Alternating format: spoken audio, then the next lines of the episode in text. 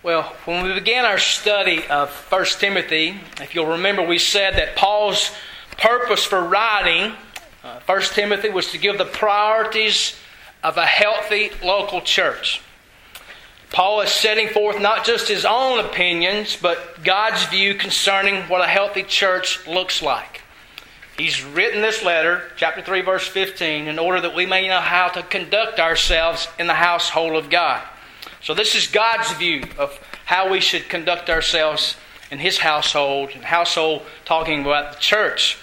Paul, here inspired by the Holy Spirit, is telling us about what our lives and our ministry ought to look like in the local church. And today we look at the qualifications, and there's a word there that you may not be familiar with overseers. We're going to talk about this a little bit, not to a great extent. I'm going to try to help you understand what that word is. It's the qualification for overseers. And I'll go ahead and tell you pastor. That's what he's talking about here. The qualifications for overseers or pastor in the local church. We'll see what healthy leaders are to look like in a healthy church. Now, you may be wondering, why would we spend an entire message dealing with the qualifications for overseers or pastors? I'm going to give you four reasons why. Okay?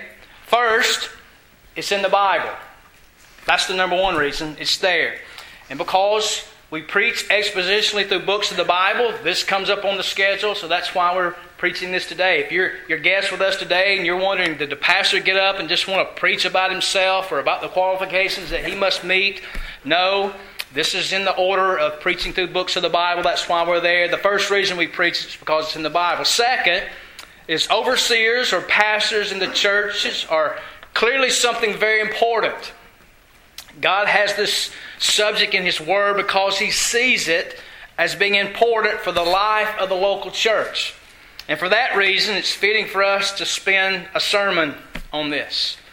Thirdly, in Ephesians chapter 4, verses 11 through 12, Paul makes it clear that Jesus gave leaders to the church as a gift. You may be going, we want to return ours. We want to regift the one we got. Jesus doesn't give unnecessary gifts. And if he gave the gift of leaders to the church, he must think that his church needs leaders, qualified leaders. And fourth, if Jesus thinks his church needs leaders, then it behooves us to know why Jesus thinks his church needs leaders. Now, as I prayed there, this may be the thought of some of you. You may be thinking, I don't need to hear this. It's about church leaders. And here's what I would say to you it's God's plan Listen to me carefully. It's God's plan that the members of the congregation would have the responsibility of selecting their leaders. You're responsible for selecting your leaders. So, therefore, you need to know the qualifications, right? So, don't zone out here. This is for you.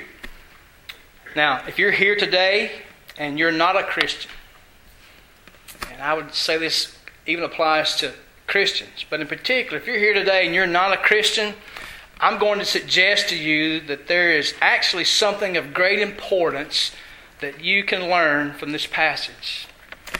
And I'll let you know at the end of the sermon what that is. So you must stay awake to hear what you need to hear until we get to the end.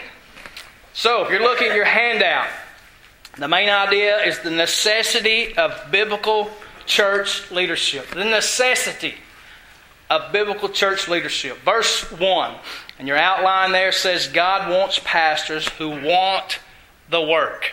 I know that sounds strange, but listen carefully as I walk through this. God wants pastors. I had the words overseers in there and I had to take it out because it kept bumping your handout to the second line. So I thought, I'm putting the word pastors in there because it's shorter and it puts everything in line. So God wants pastors or overseers who want the work. Verse 1. A man's qualified to serve as an overseer and a pastor if he wants the work and not just the status. Okay? This saying is trustworthy. If anyone aspires to the office of overseer, he desires a noble task. Notice the phrase there this saying is trustworthy. This saying is unique to the pastoral epistles. You'll not find this saying anywhere else.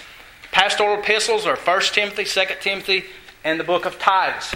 Each time it always refers to an important, basic, well known truth. A trustworthy statement is an obvious, unmistakable truth that doesn't need proof. The trustworthy statement here refers to the call to pastoral ministry. The other times it appears, now listen to this carefully, the other times that it appears in the pastoral epistles, it, it's always in relation to doctrinal matters. If you look down to, if you look back at chapter 1, verse 15, you'll see the point that I'm making here is how the, all the other references refer to doctrinal matters.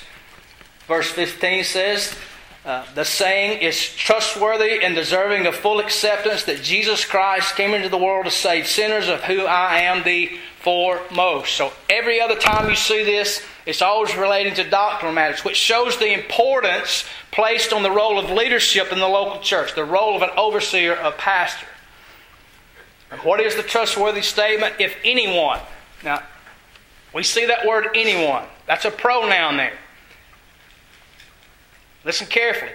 This doesn't mean anyone. In the original language, in the Greek, that is a masculine pronoun, which means anyone's referring to men. It's not referring to women. Sorry, ladies. God has reserved the role of pastors in the local church for men. If anyone, if any man aspires to the office of overseer, he desires a noble task. Let's talk about that word overseer. Some of you have a translation that has the word bishop, and that even causes you more problems when you see that word bishop. What in the world is that word talking about?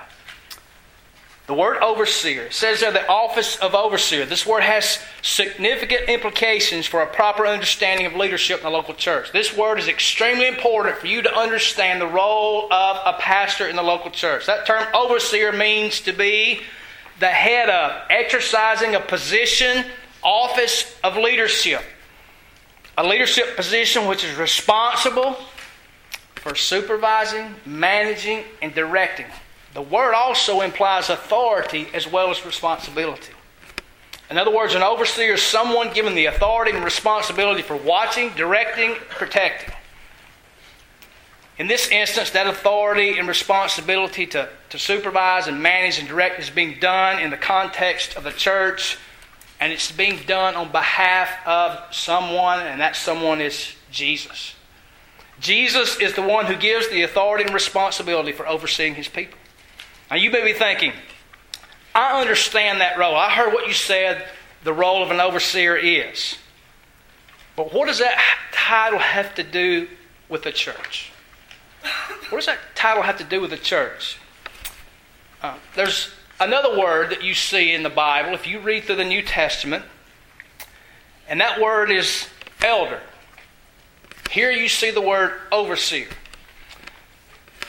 Those words correspond to pastor or shepherd. An overseer, if you're reading this text, or a bishop, that word should resonate in your mind this way pastor. That's what it's talking about. All of those terms are interchangeable, meaning the New Testament uses all those terms to refer to the same person. In other words, the term pastor, shepherd refers to the same position as overseer, as elder. Biblically speaking, elders, overseers, or pastors. So, here's what I want you to understand. When you read the New Testament, you see those words overseer, bishop, elder, you need to think pastor, because those words are used interchangeably. And I'm going to give you biblical proof of that. This is not something I thought up. This is what the Bible says. One example of this is 1 Peter chapter 5 verses 1 through 2. Now listen as I read those. Make yourself a note and look at these later on, but listen as I read them.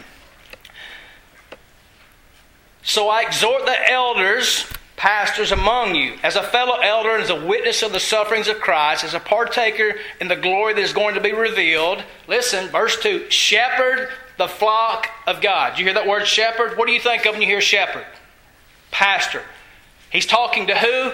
Elders. And he says, Shepherd, pastor, the flock of God that is among you. Shepherd means to tend to God's people. Shepherd the flock of God is among you, exercising oversight. Did you hear that? Elder, shepherd, oversight. It's the same thing. Another example is Acts, the book of Acts, chapter 20, verse 17. Make yourself a note and listen as I read. From Miletus, Paul sent to Ephesus, the church at Ephesus, and called to him the elders. When you hear that word, what do you think? Pastors. And what does that word have on the end of it? An S.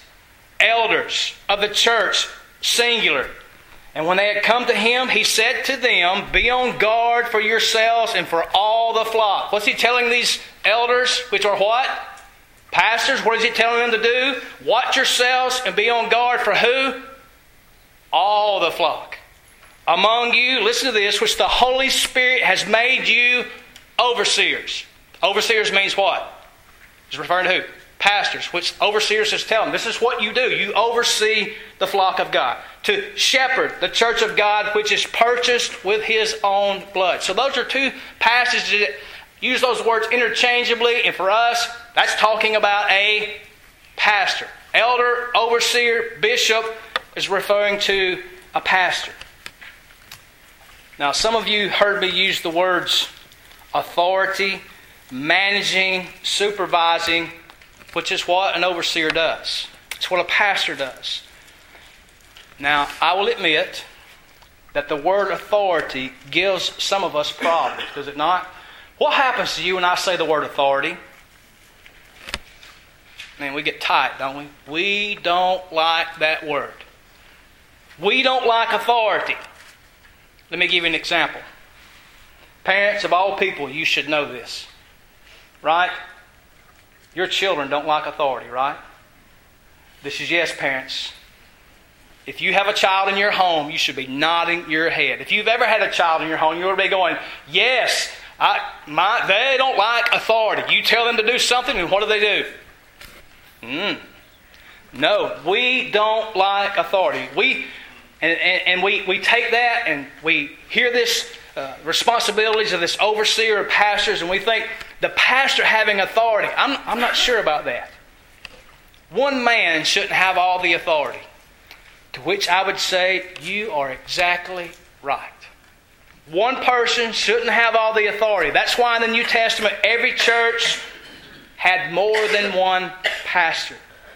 They had a plurality of overseers. Every time you see the word church and elder in the New Testament, when I say the word elder, what do you think? Come on, say with me. Pastor. Every time you see the words church and elder used together in the New Testament, the word church is always singular and the word elder is always plural. No New Testament church had just one overseer, regardless of how small they were. And you may say, why would there be the need for more than one pastor?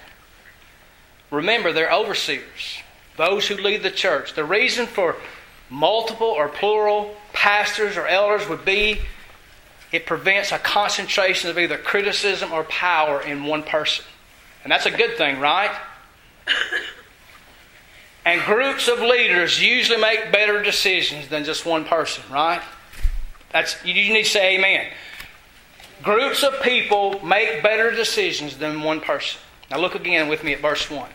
God wants pastors who want the work. If anyone aspires to the office, notice the word aspire. The word means to stretch oneself out, to, to reach out for something. This is not ambition for status, but reaching towards serving the chief shepherd Jesus by helping shepherd his people. This is not a position of status that someone's aspiring to. It means that a man must wholeheartedly want to be an elder or a pastor. It's a desire that remains, listen, it's a desire that remains even after counting the cost of being a pastor. I remember when I got to seminary, I had one professor in particular that tried to talk us out of going into the ministry. He said, if you can find it, I know we all sit there like, he tried to talk us out. He said, if you can find anything else in the world to do, you need to do it.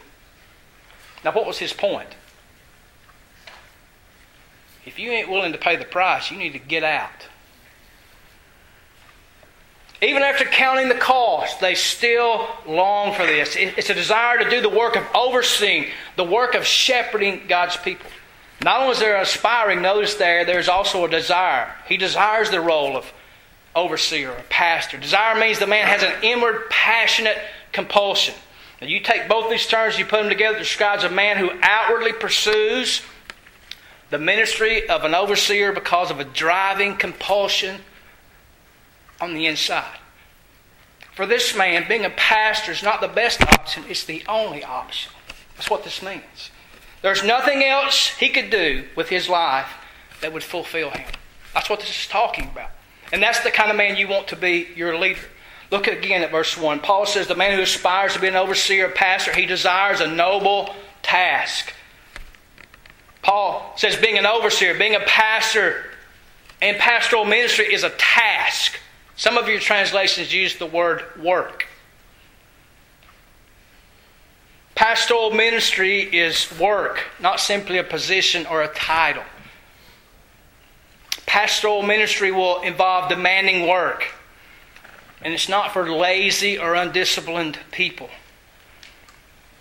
It's, not, it's also not for those who want an honorary title without paying the cost or putting in the effort. Serving as an overseer or pastor is hard work. And I know, I know some of you find that hard to believe. But let me explain something to you.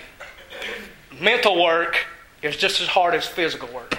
And I know some of you guys who farm are going, you don't have a clue. And I appreciate and I understand the physical labor that you do.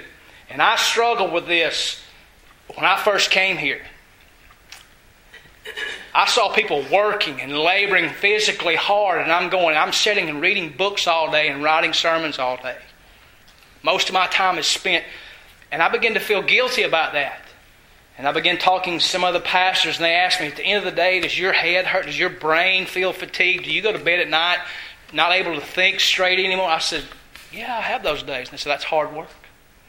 And I began to realize that mental is just as important as physical. But notice something else here. The task, the work is a noble.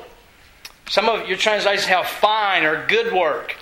It's an honorable work. It's excellent work. Now, don't misunderstand the nobility mentioned that's attached to the task. It's not the person performing it that's noble.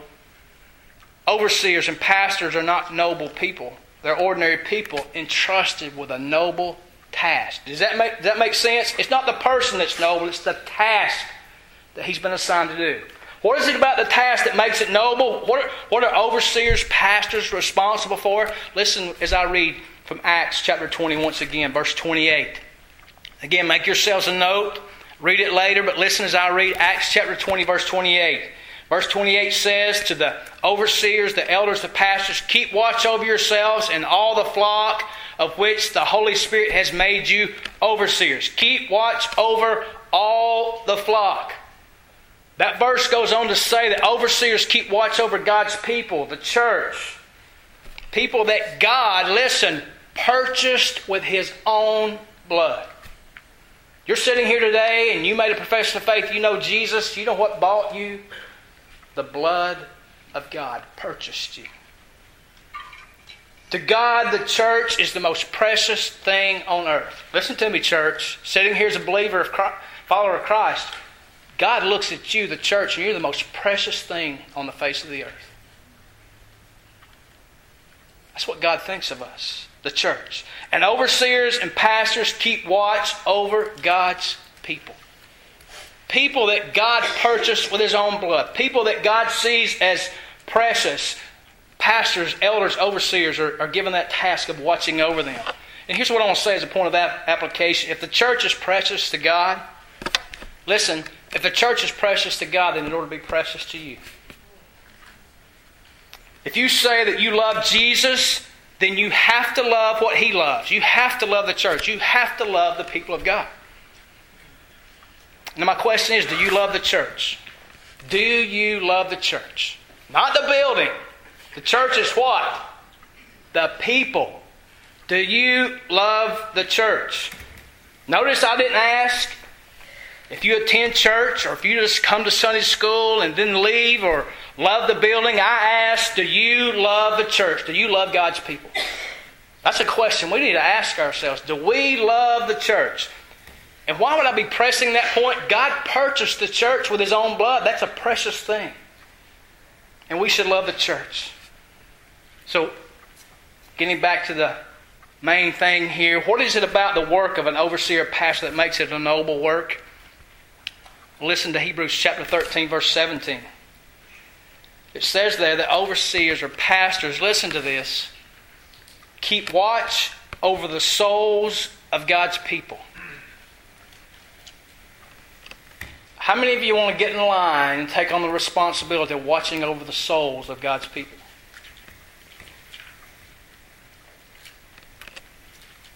They keep watch over the souls of God's people, and listen to this, and they will give an account for doing so. One day, I will give an account for watching over your soul. Now, who do you think I'm going to give that account to? The one who purchased you with his own blood. That's what makes this work a noble task. Uh, Keep watch means to keep oneself awake, to keep watch, to guard, to care for. It actually means to lose sleep at night. That's what it means. The image is drawn from shepherds keeping watch over their flocks. And shepherds, you know this, they had to stay alert in order to guard their flocks from predators. They had to know the sheep and observe them carefully enough to know when a sheep was sick or missing. And they had to go after the strays and try to restore them to the flock. What do you think shepherds did when a sheep went astray? You come back when you feel like it. What did he do? He went after him until he found him. And listen, they will give an account for that. 1 Peter chapter 5 Verse 2 says to the elders and pastors, overseers, that they're to shepherd the flock of God. Shepherding has the idea of tending, caring for, feeding, protecting, and leading. This is a noble task. Not a noble person, but a noble task. Woodrow Wilson. Some of you are at the point in life where you're going, I know who Woodrow Wilson is. Woodrow Wilson was the 28th president of the United States, young folks, from 1913 to 1921. He was asked what was the greatest honor he had in his life. Now, who is Woodrow Wilson? Former president. He was asked what was the greatest honor he had had in his life.